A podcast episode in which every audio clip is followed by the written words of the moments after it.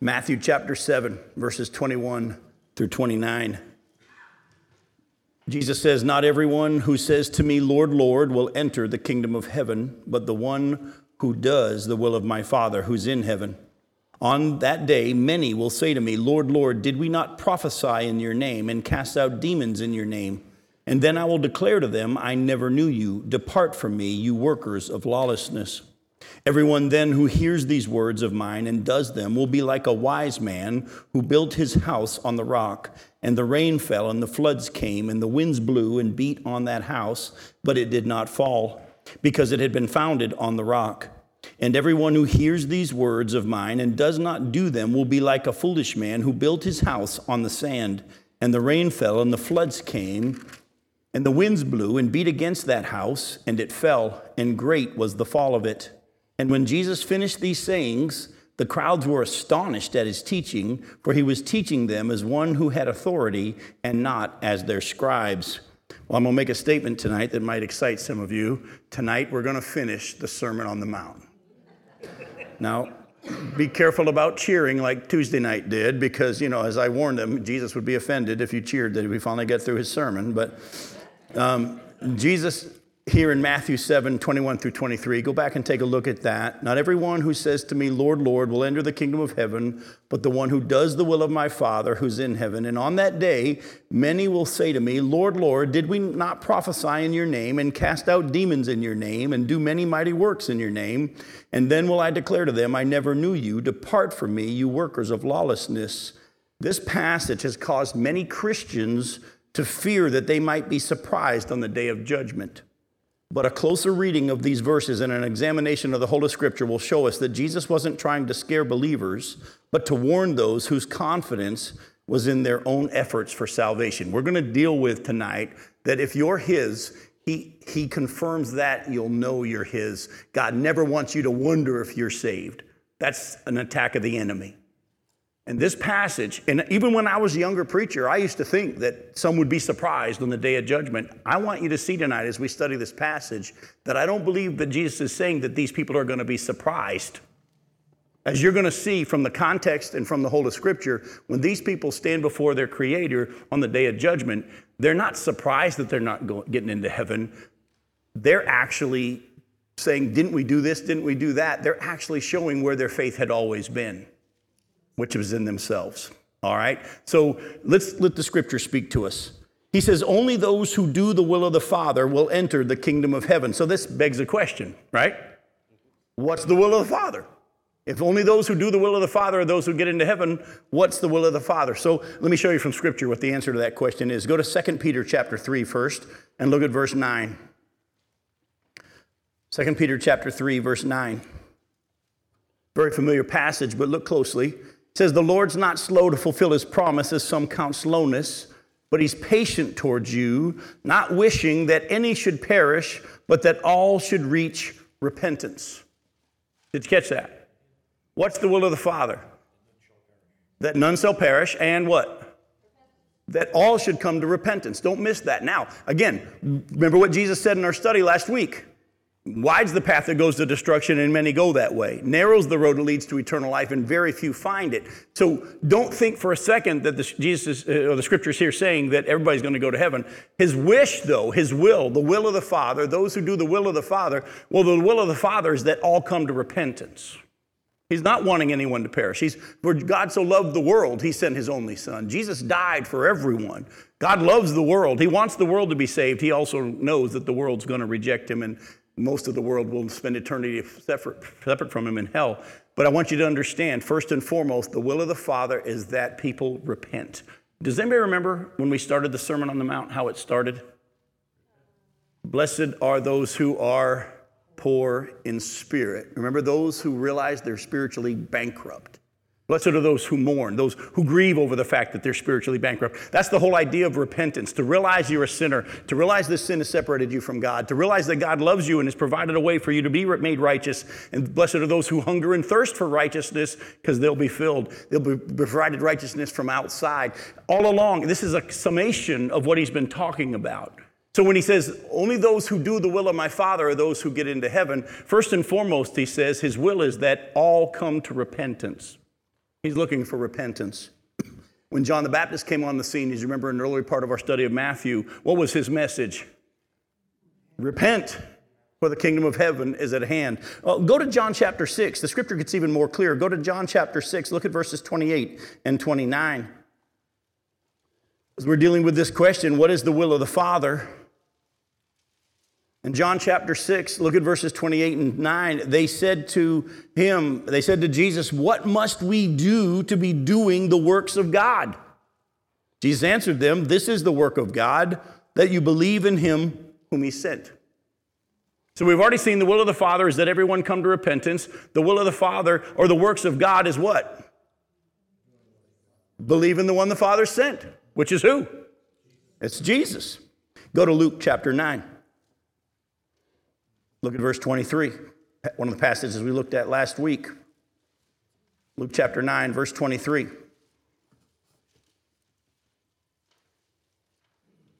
And he said to all, If anyone would come after me or follow me, let him deny himself and take up his cross daily and follow me. So here we've already seen only those who do the will of the Father are the ones going to be in the kingdom of heaven. What's the will of the Father? Repent, put your faith in the one that he sent, and what? Deny yourself. Deny yourself. By the way, denying yourself is putting no confidence in your own ability to get yourself to heaven. That's denying yourself. Putting no confidence in the flesh. Actually, let's let Paul explain it to us. Go to uh, Philippians chapter 3, verses 1 through 9. Paul lays it out real well here. Philippians chapter 3, verses 1 through 9. Paul says, Finally, my brothers, Philippians 3, verse 1, finally, my brothers, rejoice in the Lord. To write the same things to you is no trouble to me, and it's safe for you. Now look out for those dogs, the, look out for the evildoers, look out for those who mutilate the flesh. For we are the circumcision who worship by the Spirit of God and glory in Christ Jesus and put no confidence in the flesh. Paul says, Though I myself have reason for confidence in the flesh also, if anyone thinks he has reason for confidence in the flesh, I have more. I was circumcised on the eighth day of the people of Israel. I was of the tribe of Benjamin. I was a Hebrew of Hebrews. As to the law, I was a Pharisee. As to zeal, I persecuted the church. As to righteousness under the law, blameless.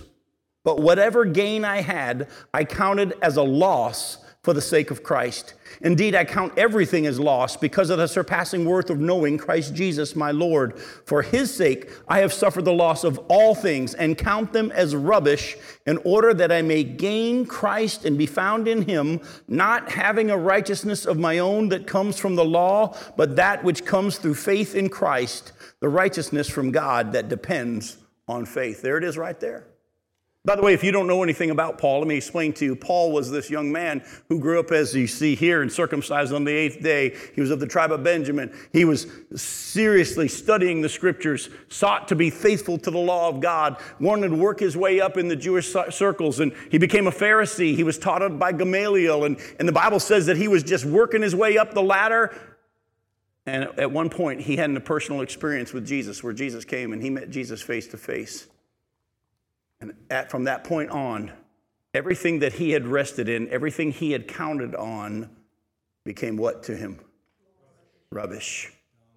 That he would go, exactly, so that he would know Christ.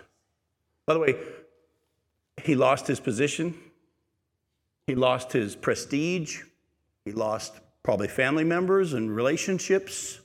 Everything that he had spent his life working towards was given up because of Christ.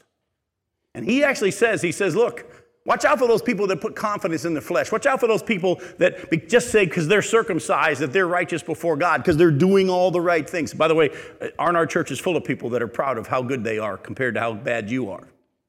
He says, watch out for those folks who put confidence in their flesh. By the way, as I travel around and speak in many different churches around the country, a lot of times I'll go to longtime church members. Notice how I didn't say Christians.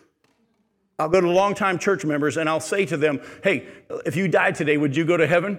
And a lot of times they'll say yes or they'll say, I hope so. But I always ask this second question well, how do you know? And you would be amazed at how many people answer with, Well, I believe in Jesus and I've lived a good life. Uh, they haven't denied themselves. They put confidence in what they've done. Jesus says, Only those that do the will of the Father are the ones who go to heaven. What's the will of the Father? We repent. That you repent. Don't miss that first part, folks.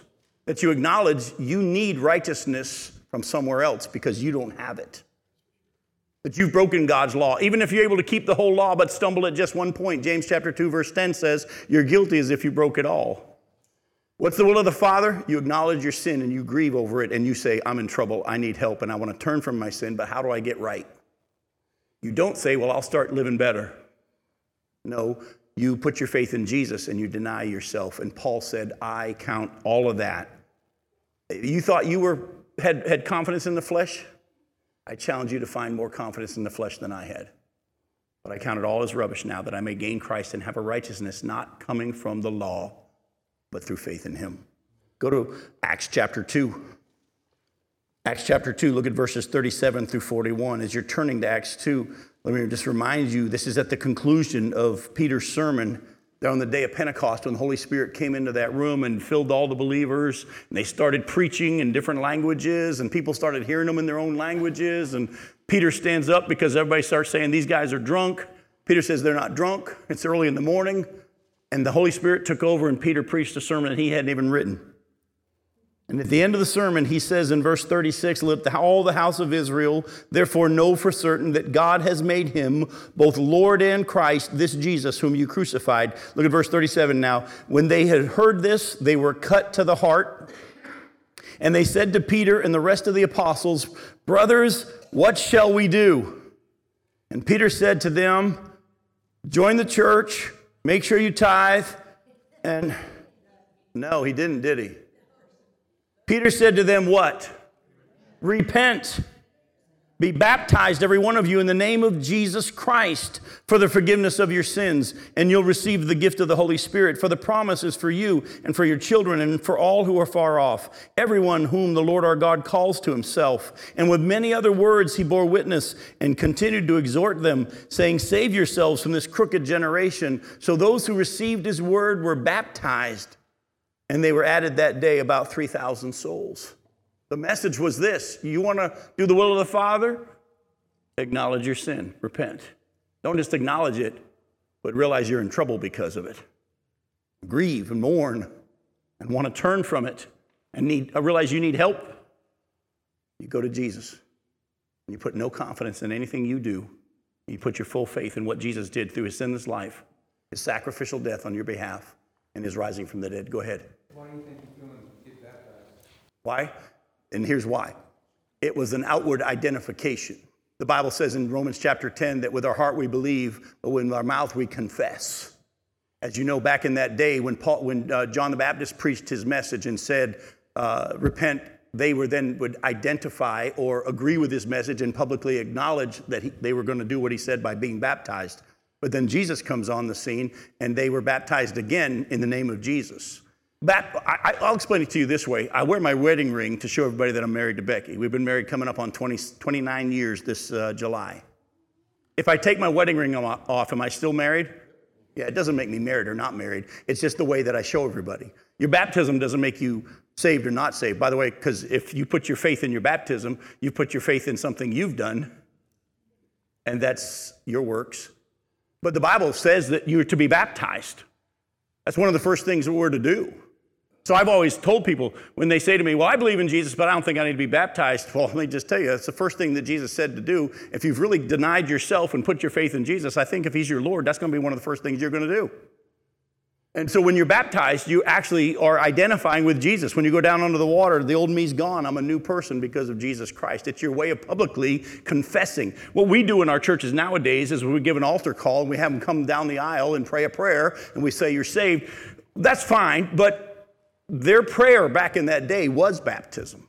That was their confession. That was their public, I'm responding to this message. It was baptism. Go ahead. I've always wondered why, once I learned that also another definition for baptism, and everybody's thinking water, identification. John the identifier. John identified Jesus Christ. To me, it makes more sense to understand, uh, yes, there is a ceremony of baptism, but the fact also is, is that it is an identification with Christ. You're in him and he is in you. You're inseparable. I love that. I love John the identifier. I love it. That's pretty cool. And if you actually do a study of the word baptizo in the Greek, you'll find out that actually it comes from dyeing cloth.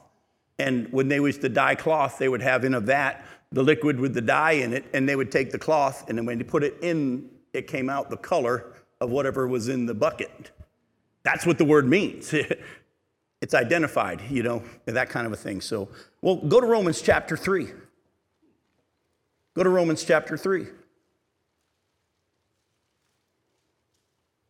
And look at verses 19 through 24. Folks, uh, we could spend all night from Genesis to Revelation showing how this gospel has been preached throughout the whole Bible, Old Testament, all through the New. It's been the same all along. Romans chapter 3, look at verses 19 through 24. Uh, Paul says, Now we know that whatever the law says, it speaks to those who are under the law, so that every mouth may be stopped and the whole world may be held accountable to God. By the way, um, who's under the law? Just the Jews or those who didn't have the law as well? Everyone. Remember, if you remember back what he just said in chapter 2, around verse 16, he said that when those Gentiles who don't have the law do by nature what the law requires, it shows that it's a law unto themselves, their hearts condemning or, or, confirm, or, or convicting them. And what he's saying is this is yes, the Jews were given the law. But God revealed his law to the Gentiles as well, and that the f- fact that the Gentiles all had a sense of right and wrong. There are people in this world who may not have ever heard the word of God, but I promise you, every one of them have a sense of there are right things and there are wrong things. Now, what they might consider right or wrong may be different from what you consider right and wrong, but at the same time, let me ask you a simple question. Have you ever, in your own actions, in your own heart, gone against what you sensed was right and wrong? Romans 2, Paul says God's already revealed to you that you're a lawbreaker, whether you have ever heard God's law or not. He's already shown you in your heart you're a lawbreaker. And look again at what he says. Now we know that whatever the law says, it speaks to those who are under the law. That's all, everyone. Why? So that every mouth may be stopped and the whole world may be held accountable to God. So there's your answer right there. Everyone's under the law. And we're all guilty. For by the works of the law, no human being will be justified in God's sight, since through the law comes the knowledge of sin. But now, the righteousness of God has been manifested apart from the law, although the law and the prophets bear witness to it, they had been all along.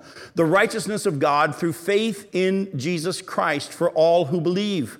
For there's no distinction, for all have sinned and fall short of the glory of God, and are justified by his grace as a gift through the redemption that is in Christ Jesus. So when Jesus said, the only ones who go to heaven are those who do the will of the Father, what he was saying was the only ones that go to heaven are those who understand their sin and repent of their sin, put their faith in Jesus, and deny themselves and put their full faith in Christ, nothing in and of themselves.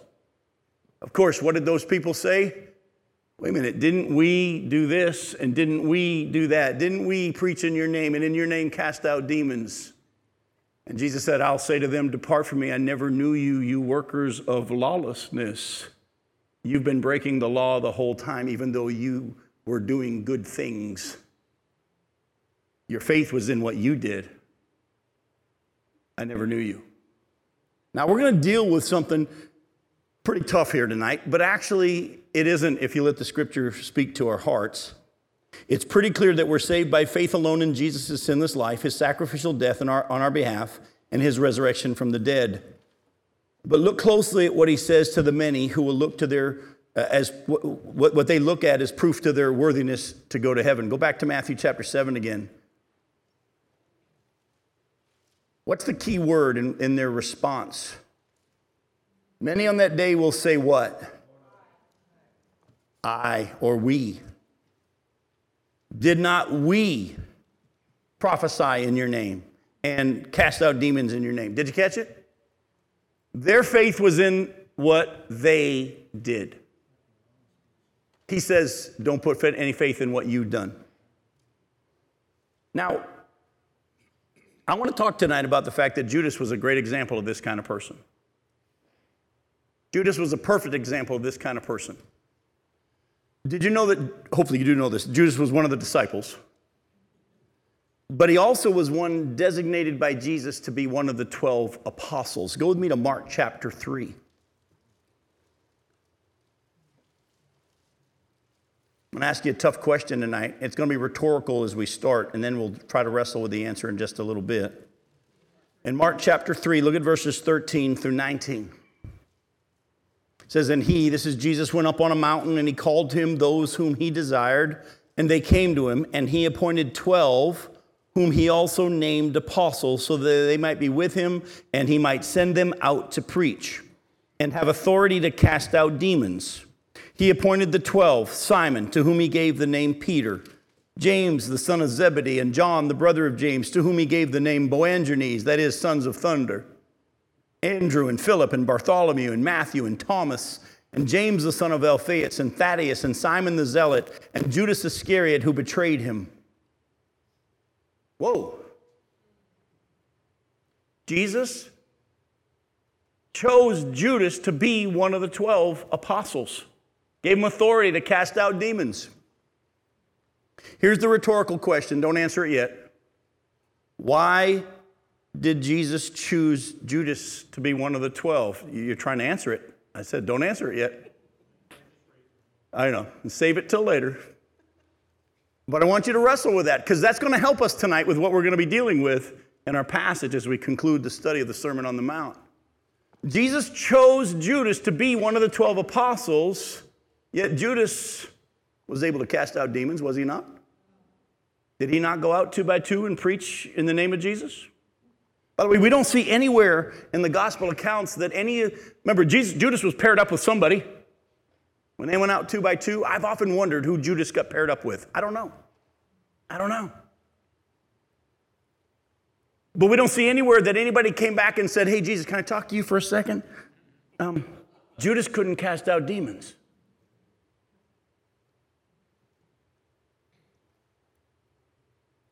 Did you know that the scriptures actually say, and I'll get right to you, the scriptures actually say that the disciples had no idea when Jesus said, One of you is going to betray me, the disciples had no clue. It wasn't they were like, We know who it is. Go ahead. But I just, I read just recently that, and I didn't realize it before that Judas had been stealing from Oh, yeah. them right along. Oh, yeah. Yeah, he was the, he was the keeper of the treasury, and he had been stealing out of it. It says in the Gospel of John, he had been stealing from it. As you're going to see in just a little bit, Judas never was a believer. Yet he was in the group. Jesus designated him to be one of the 12 apostles. By the way, there was always more. That's why in Acts chapter 1, they had to choose a replacement for Judas from someone that had been with them from his baptism all the way until his ascension. So, I'm sorry, not, I mean, until his resurrection to be a witness. There was always more, but Jesus chose Judas to be one of the 12. Let me, let me just show you. Go to Matthew chapter 26. When Jesus said, One of you is going to betray me, the disciples had no clue.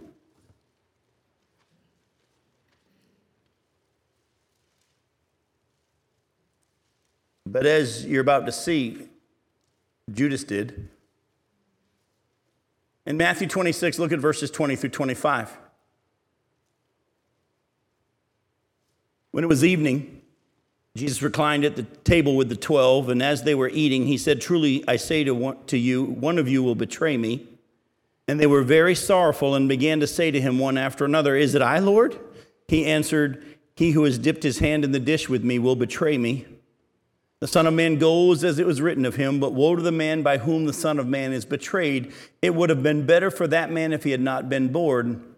Judas, who would betray him, answered, Is it I, Rabbi? He said to him, You have said so. Now, some of you say, Well, it sounds like he wasn't sure. Oh, let the scripture speak. Go to Luke's account in Luke 22. Look at verses 14 through 23. By the way, as you're turning there, does anybody know, those of you that know your Bible, by the time we get to the Last Supper, had Judas already made his deal? He'd already made his deal, hadn't he? Oh, by the way, those of you that wrestle over, well, what if unbelievers take the Lord's Supper? Judas did. Judas did. as you're going to hear me say a little later on, we got to stop trying to figure out who's supposed to do what and just leave that stuff to God. We're to preach it, we're to live it, and we're to leave the results to God. We still think it's our job to be Pharisees sometimes and decide who's supposed to be doing what. Go ahead. You say Judas was not a believer, but then the other apostles weren't quite that sure either, especially since he got uh, arrested, crucified, and all that until after the mm-hmm. ascension. Agreed, but at the same time, Peter had already become to faith, for sure. And the fact that these other men stayed showed that they had faith. They didn't have full understanding till the Holy Spirit came. Fuller understanding. Faith and understanding are two different things, as you probably understand and I understand. We have faith. Do we have full understanding? No, exactly. Exactly. Go to Luke 22 and look at verses 14 through 23. In verse 14, and when the hour came, he reclined at the table, and the apostles with him, and he said to them, I have earnestly desired to eat this Passover with you before I suffer. For I tell you, I will not eat it until it is fulfilled in the kingdom of God. And he took a cup, and when he had given thanks, he said, Take this and divide it among yourselves. For I tell you that from now on I will not drink of the fruit of the vine until the kingdom of God comes. And he took the bread, and when he had given thanks, he broke it and gave it to them, saying, This is my body, which is given for you. Do this in remembrance of me. And likewise the cup after they had eaten, saying, This cup that is poured out for you is the new covenant in my blood. But behold, the hand of him who betrays me is with me on the table. For the Son of Man goes that it has been determined, but woe to that man by whom he is betrayed. And they began to question one another which of them it could be who was going to do this.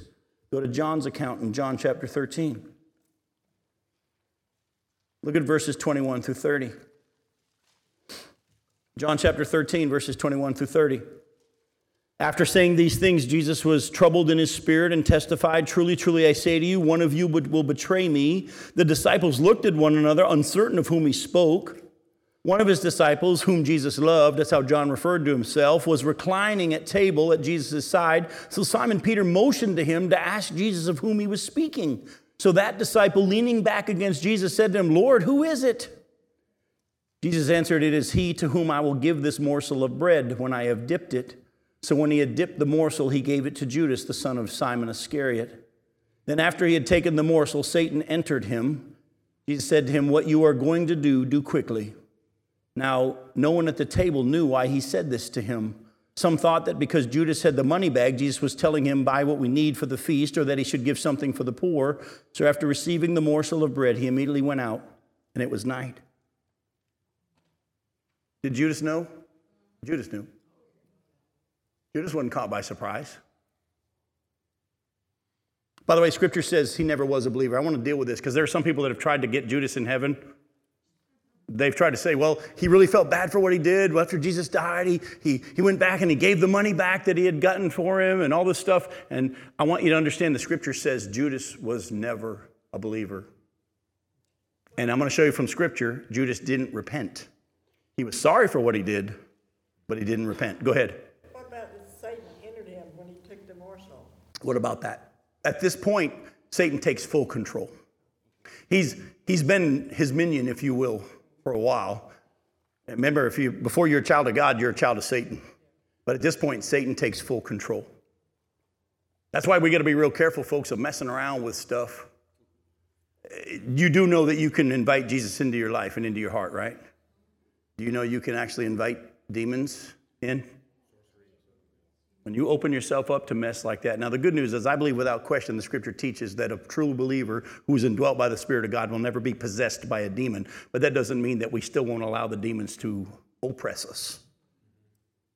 So we got to be careful. At this point, he had worked with him so long, he'd given him full control. And at that point, Satan takes full control, and Judas is done. I believe Judas had opportunity to respond, although the scripture is going to show us that he never would. But go to Acts chapter 1. Look at verses 15 through 25. By the way, all of this study on Judas is actually leading us somewhere back to our passage in Matthew. Go to Acts chapter 1, look at verses 15 through 25.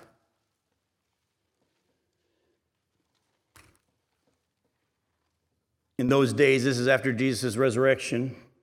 In those days, and this is after his ascension, in those days, Peter stood up among the brothers. The company of persons was in all about 120. And he said, Brothers, the scripture had to be fulfilled, which the Holy Spirit spoke beforehand by the mouth of David concerning Judas, who became a guide to those who arrested Jesus. For he was numbered among us and was allotted his share in this ministry. Now this man acquired a field with the reward of his wickedness, and falling headlong, he burst open in the middle, and all his bowels gushed out. And it became known to all the inhabitants of Jerusalem, so that field was called in their own language Akeldama, that is, the field of blood. For it is written in the book of Psalms, May his camp become desolate, and let there be no one to dwell in it, and let another take his office. So, one of the men who have accompanied us during all the time that the Lord Jesus went in and out among us, beginning from the baptism of John until the day when he was taken up from us, one of these men must become a witness with us to his resurrection. And they put forward two Joseph called Barsabbas, who was also called Justus, and Matthias, and they prayed and they said, Lord, you know the hearts of all. Show us which one of these two you have chosen to take the place in this ministry and apostleship from which Judas turned aside to go to his own place. And they cast lots for them, and the lot fell on Matthias, and he was numbered with the 11 apostles. According to that, did Judas go to heaven? No. Well, listen, listen to Jesus' words. Go to John 17. In John chapter 17, look at verse 12.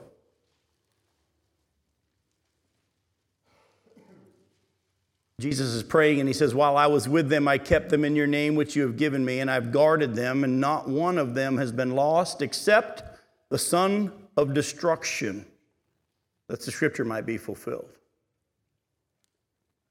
Judas was never a believer. One more passage that kind of illustrates this. Go to 1 John chapter 2.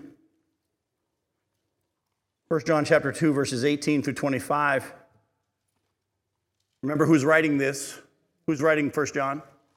John. Remember, one of the 12 who was there leaning against Jesus' breast? One of the, the one who asked him, Who is it? Who was there when Jesus said, It's the one I dip the morsel of bread and give it to? He writes, my, he says, Children, it's the last hour, and as you have heard that, that Antichrist is coming, so now many Antichrists have come. Therefore, we know that it's the last hour. They went out from us, but they were not of us. For if they had been of us, they would have continued with us. But they went out that it might become plain that they are all not of us. But you have been anointed by the Holy One, and you all have knowledge. I write to you not because you do not know the truth, because you, but because you know it and because no lie is of the truth. Who is the liar but he who denies that Jesus is the Christ? This is the Antichrist, who denies he who denies the Father and the Son. No one who denies the Son has the Father. Whoever confesses the Son has the Father also. Let what you heard from the beginning abide in you. If what you heard from the beginning abides in you, then you too will abide in the Son and the Father. And this is the promise that he made to us eternal life. They went out, they went out from us, but the fact that they left showed that they never were of us. If they were, they would have stayed. Folks, listen closely to what I'm about to say because I don't want you to mishear. There's some wrong teaching about suicide. I do not believe the Bible teaches that suicide is an unforgivable sin, and if someone commits suicide, they don't go to heaven. That's not what the Bible teaches. But in Judas's case, it's evidence of the fact that he didn't go to heaven, and here's why. When Judas regretted what he had done, when Jesus died on the cross, in the scriptures, if you go back and look at the scriptures, he realized what he had done, and he said, I've betrayed innocent blood. He went back to the Pharisees and he gave them the, tried to give them the money back, you remember, and they wouldn't take it because it was blood money. And he ran off, and what did he do? He tried to pay for his sins himself. If it was true repentance, he would have what? Denied himself and gone in faith to the Son. Even though he had died, he would have believed and put his faith in the Son. And when he committed suicide, it was his way of saying, I need to pay for what I've done. He didn't put faith in the Son. Now, I'm going to let you answer the question then.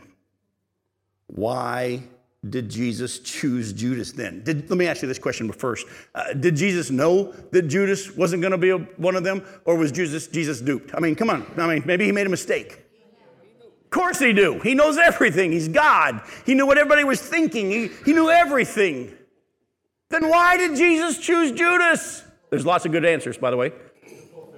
Very good. That's the first one. You already saw it in Acts chapter 1. Go back again to Acts chapter 1, verses 15 and 16.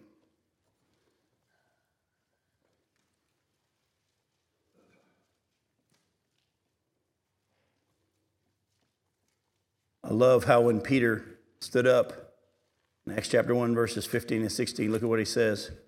In those days, Peter stood up among the brothers. The company of persons was about all about 120, and he said, Brothers, the scripture had to be fulfilled, which the Holy Spirit spoke beforehand by the mouth of David concerning Judas, who became a guide to those who arrested Jesus. The prophecies in the Old Testament had said all along that one of his close disciples was going to betray him. Go to John chapter 17, again, the passage that we looked at earlier with Jesus praying. Look again at verse 12. Look at how Jesus words it.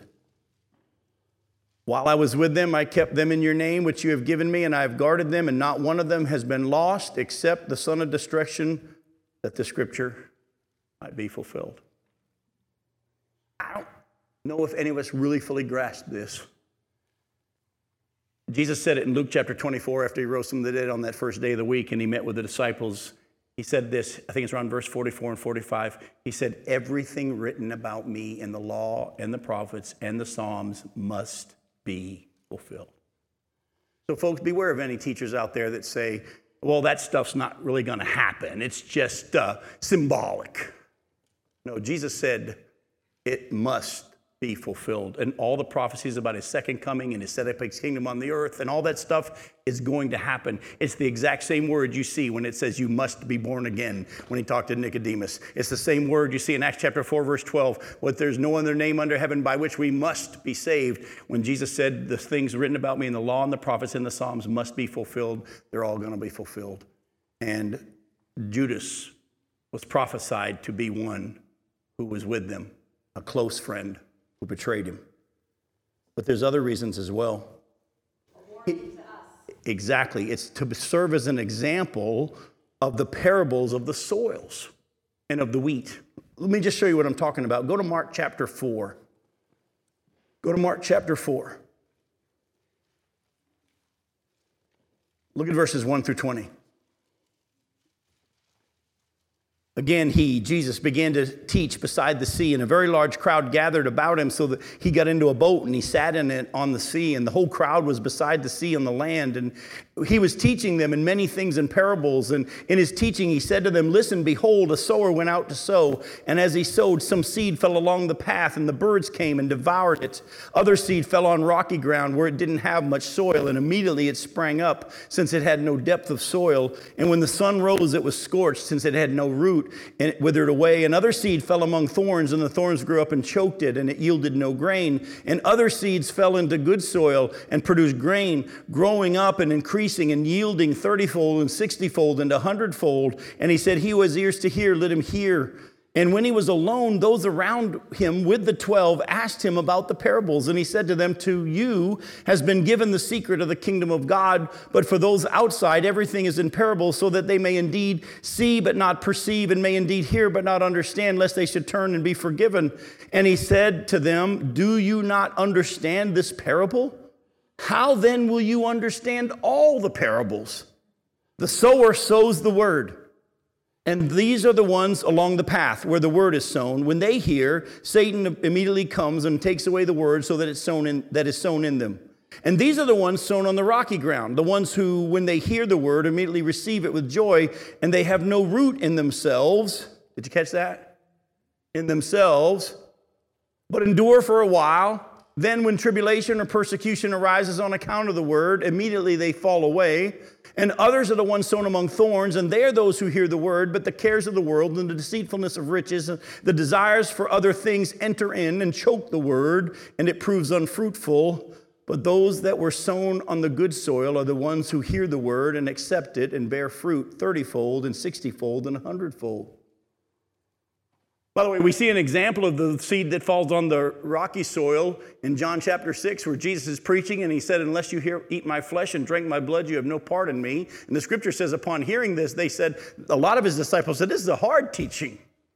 Who can accept it? And the Bible says they went away, they left. Do you know Jesus turns to the 12 and says, You guys want to go? And Peter says, Well, where else would we go? you have the words of eternal life. But there were those who followed for a while, but then because things got a little hard or confusing, folks, if you walked with Jesus for any length of time, you've probably got friends or fellow church members who, when mama died, and they didn't want mama to die, they walked away from God because he wasn't there for them. Trouble of some sort comes, they got sick and they stopped following Jesus. There are others like the Judases, by the way, we've already seen, like you just talked about. He was into money. He paid Jesus, Jesus for so many pieces of silver and the cares of the world. Judas was okay with this Jesus guy until, as we got closer and closer to the cross, he kept talking about dying. That's when Judas probably checked out. The cares of this world and the deceivingness of wealth choked him. But the Bible says some seed falls on the good soil. I'm going to ask you a question real quick.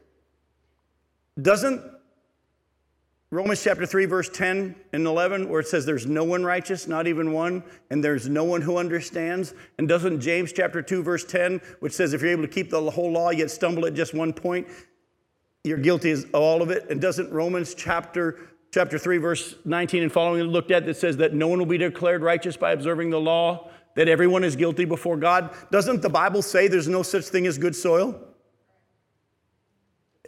You got to stick with me here before we can go any further. You, would you not agree? The Bible says before God does his work, there's no good soil anywhere. You got to understand that. There's no one out there that's good soil unless what? He does the work. Some of you might be gardening. Anybody here like to garden, doing a little planting? you're going to do gardening, you break up the fallow ground first, right? That's, a, that's an old King James translation from the book of Jeremiah. But you take a rototiller or a hoe to the ground to break up the hard ground before you plant the seed. But you don't plant the seed yet. Once you broke the soil up, then you go and you get the rocks out. You don't plant seed yet. Then you go and you get the weeds and everything out. Then you plant the seed. Listen closely. The Bible says that that is all the work of the Holy Spirit. God's the one. No one comes to me, Jesus said in John 6, verse 44, unless the Father who sent me draws them. He begins his work. If you look at the scriptures, you'll see that people coming to salvation was a process as God began to break through their hard heart and their hard shell and show them their, their need, get them ready to respond to the word. Yet we've been taught how to evangelize by starting with page one of the tract and trying to get them to pray prayer, but pray, can I say it? Pray a prayer by page 10 where you just meet somebody and say, Have you ever heard about God? No, I never heard about God. Okay, let me tell you. Would you like to pray that prayer right now? And we wonder why our churches are full of people who spring up. They even got baptized, they're church members. And we wonder why. Oh,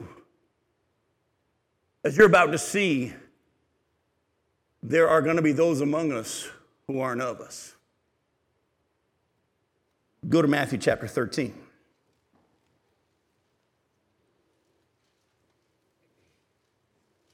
Look at verses 24 to 30.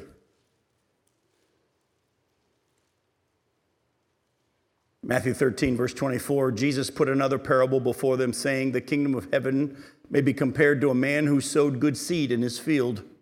But while his men were sleeping, his enemy came and sowed weeds among the wheat and went away. So when the plants came up and bore grain, then the weeds appeared also. And the servants of the master of the house came and said to him, Master, didn't you sow good seed in your field? How then does it have weeds? He said to them, An enemy has done this. So the servants said to him, Then do you want us to go and gather them? But he said, No. Lest in gathering the weeds, you root up the wheat along with them. Let both grow together until the harvest. And at the harvest time, I'll tell the reapers, gather the weeds first and bind them in bundles to be buried, but gather the wheat into my barn. By the way, when Jesus does come back, if you do a study of this and book of Revelation, when he sends his angels at the end of the tribulation period, remember the church has already been taken to heaven prior to this, but at the end of the tribulation period, all the wicked are going to be removed from the earth, and the only ones left on the earth are going to be the righteous who make it into the kingdom when Jesus comes back. But look closely what he says. He said, An enemy is going to put amongst the wheat weeds. And he doesn't seem to be too bothered by it. You've heard me say this to you over and over. Jesus said, I will build my church, and the gates of hell will not prevail against it. Folks, let me encourage you tonight with something. If you're a child of God through faith in Jesus Christ and you're truly one of those born again people who are truly Christians, thank Him for that. But stop looking at all the church members and expect them all to be acting like Christians. That's been one of the problems we've had over the years is we've expected everyone that's here to act like a believer, but the scripture says there's going to be people among us that aren't. Should we have some kind of an ID or a, maybe a metal detector as people come in and out? Something that beeps red or green? No, leave that alone because actually there are some of those weeds that are going to become wheat. You don't know. Leave that to the Lord. But let me just help you take a deep breath. We spend too much time expecting everybody to be on board and to walk in the Spirit. That's one, one of the things I try to teach churches as I go around the country is to show them that biblically, the model that God has for church government is elder leadership. It's in the scriptures that there'll be proven godly spiritual men who oversee the church spiritually. But what we have done over the years is we make our churches congregationally governed where everybody's equal and everybody has an equal say and everybody gets a vote in church business meeting and we fight with each other and fight badly. And sometimes at these business meetings, and I'm not joking, the police have to be called. Let me ask you a quick question. Does the scripture not say that in the last days there'll be many among us that really aren't of us, that don't have the Spirit? And doesn't the scripture also say that even though we have the Spirit, we don't always walk in the Spirit? Then why are we giving everybody an equal vote when we seek the will of God?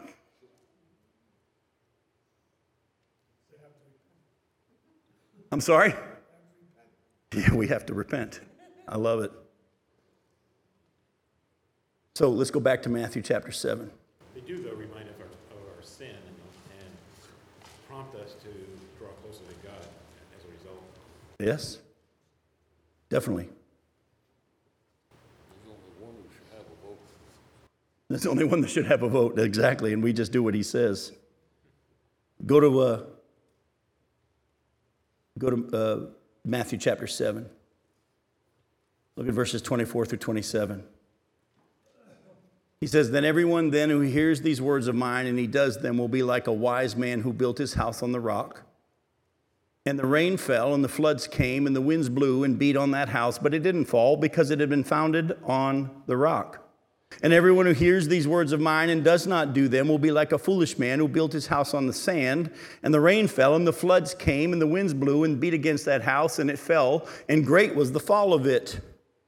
I'm ask you a question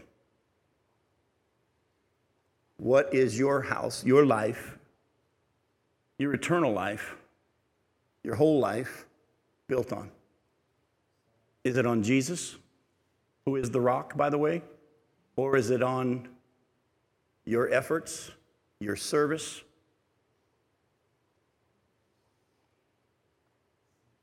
Over the years, as some of you have read my book on the principles of a God centered church and how God doesn't duplicate methods, sometimes He does things different ways. Sometimes we kind of get stuck doing it the way we've always done it. And by following God and doing something a little bit different, sometimes what someone has always done, we're not going to do anymore. And I've watched people get so upset because this is what I do. Their faith is in what they do instead of walking with Jesus. Let me ask you a question again. When trouble in this life comes, and the Bible says there's going to be trouble, and there's going to be trouble every day of some sort, is your faith is your heart, is your life settled on Jesus, the rock? See, because the scripture says in Psalm 23, the Lord is my shepherd, I shall not want. If your faith is on Jesus, you will not be offended by other believers. You won't have relationship issues with other believers because your faith's in Jesus Christ. And you'll seek to forgive and you'll reconcile. The Bible says that if your faith is in Jesus Christ, you won't be upset if someone sits in your seat or someone else gets picked to sing the solo. The Bible actually says that if your faith is in Jesus Christ, other people can do stuff, but it won't rock your world because you're following the Lord. Oh, and by the way, there's going to be pastors who are going to let you down. There's going to be preachers who do things that you don't think they should do. And there's going to be preachers who actually aren't there for you when you thought they should have been there for you. Well, your house isn't set on the rock, you've built it on something else. And trust me, if you built it on anything else but Jesus Christ, you are going to be majorly disappointed. And by the way, when the final day of judgment comes, and that's what I think Jesus is pointing to in this passage, you're going to be in trouble.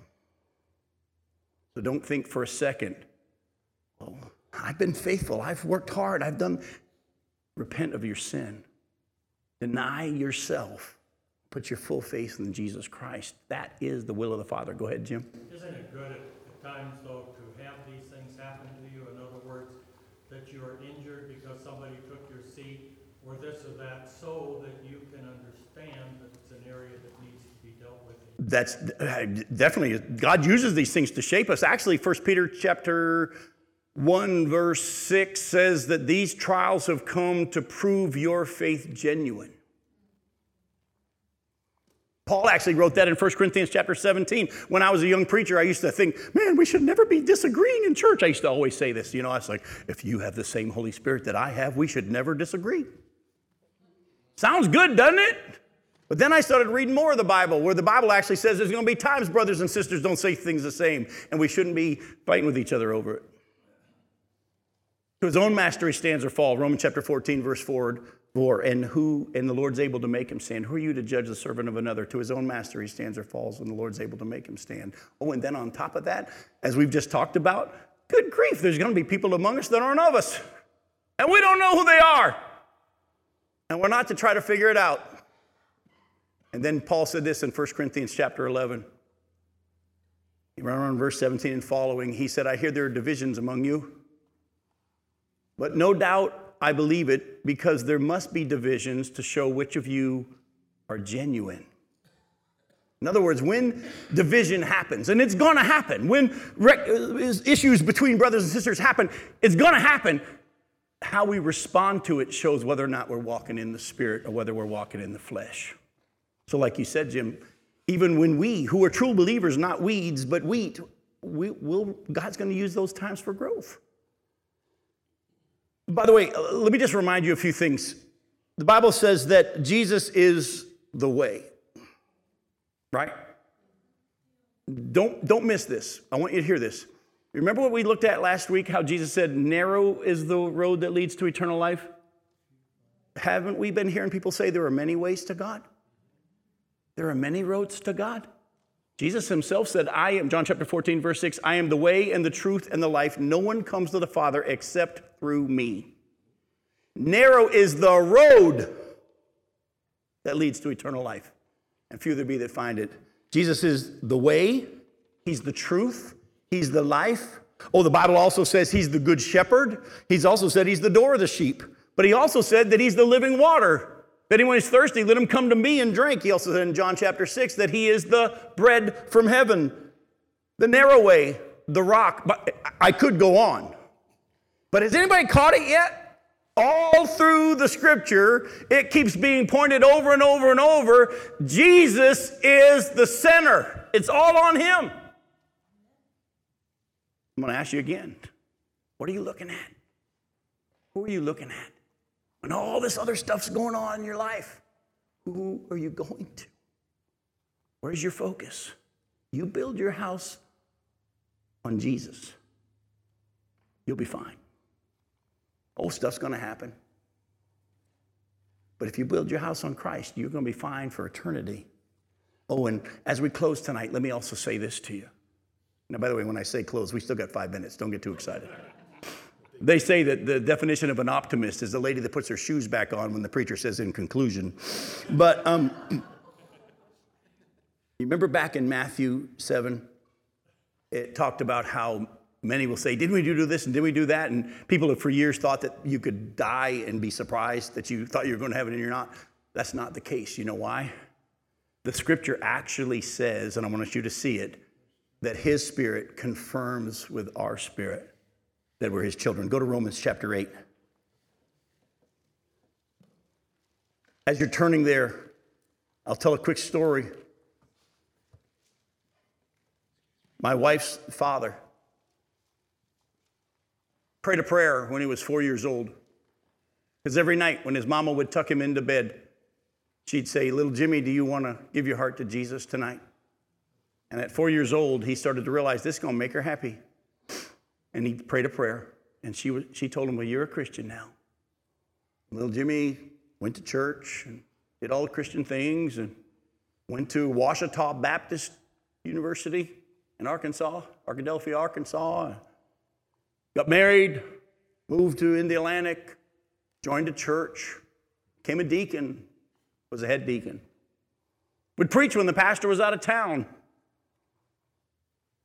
But when he was 48 years old, he ended up on a camping trip up in Alaska with a buddy of his, and God got him alone up there in Alaska and showed him that his faith was in what he had been doing and not in Jesus. And at 48 years old, he came back and received Christ. So shocking was this to the whole church and even the family, because I was dating his daughter at the time, was that when he walked down the aisle on a Wednesday night and told the pastor, I need to be saved, the pastor's response was, No, you don't. but let me tell you, we saw such a radical change. But it rocked, it rocked the family. I mean, his wife, even at the time, was like, I've been married to him for 25 years. I've been married to a lie. And we sat her down and we said, The good news is he's saved now. but at the same time, he then sat the whole family down and he said something profound. He said, Listen to me. There is a big difference between wondering if you're saved and knowing you're lost. Satan tries to make you wonder if you're saved. Anybody else been through that journey? I've been there. We've all been there. Satan wants to make you question your salvation. That's not what Jesus is doing here in Matthew 7. And actually, the Bible talks about the helmet of salvation and putting that on so that Satan can't attack you there. So he can't mess with your head. You know you're saved. Listen to Romans chapter 8, verses 15 and 16. He says, this, um, For you did not receive the spirit of slavery to fall back into fear but you have received the spirit of adoption as sons, by whom we cry, Abba, Father. The Spirit Himself bears witness with our spirit that we are children of God. Folks, if you're truly saved, you know it. You know it because the Spirit confirms it. Go to 1 John chapter 4 real quick. 1 John 4. Look at verse 13. 1 John 4, verse 13. By this we know that we abide in him and he in us because he has given us of his spirit. You'll know you're his because he's given you his spirit and he's confirmed it. One last one 2 Corinthians 13 5, last verse for tonight. 2 Corinthians 13 5. 2 Corinthians 13 5, listen to what it says. That's your favorite verse. Examine yourselves to see whether you're in the faith. Test yourselves or do you not realize this about yourselves that Jesus Christ is in you? Unless indeed you failed to meet the test. Did you catch that? There was no, were you baptized? Did you say the prayer right? Have you joined a church? Have you done good deeds? None of that. Is Jesus in you? Is his spirit in you? Is he working in your heart? Is he making you different? Are you walking in obedience to what he says? You're fine. The will of the Father is to repent, deny yourself, and believe in the one that He sent. They were amazed at his teaching. He was teaching as one who had authority and not as their scribes. The scribes would always quote other people to get their authority. So and so says, Gamaliel says, and so and so says. Jesus said, What? I say. All of us who are preachers and teachers should be not be trying to get people to believe what we say. But I want you to know what he says. I love you. We'll see you next week. Thanks for coming.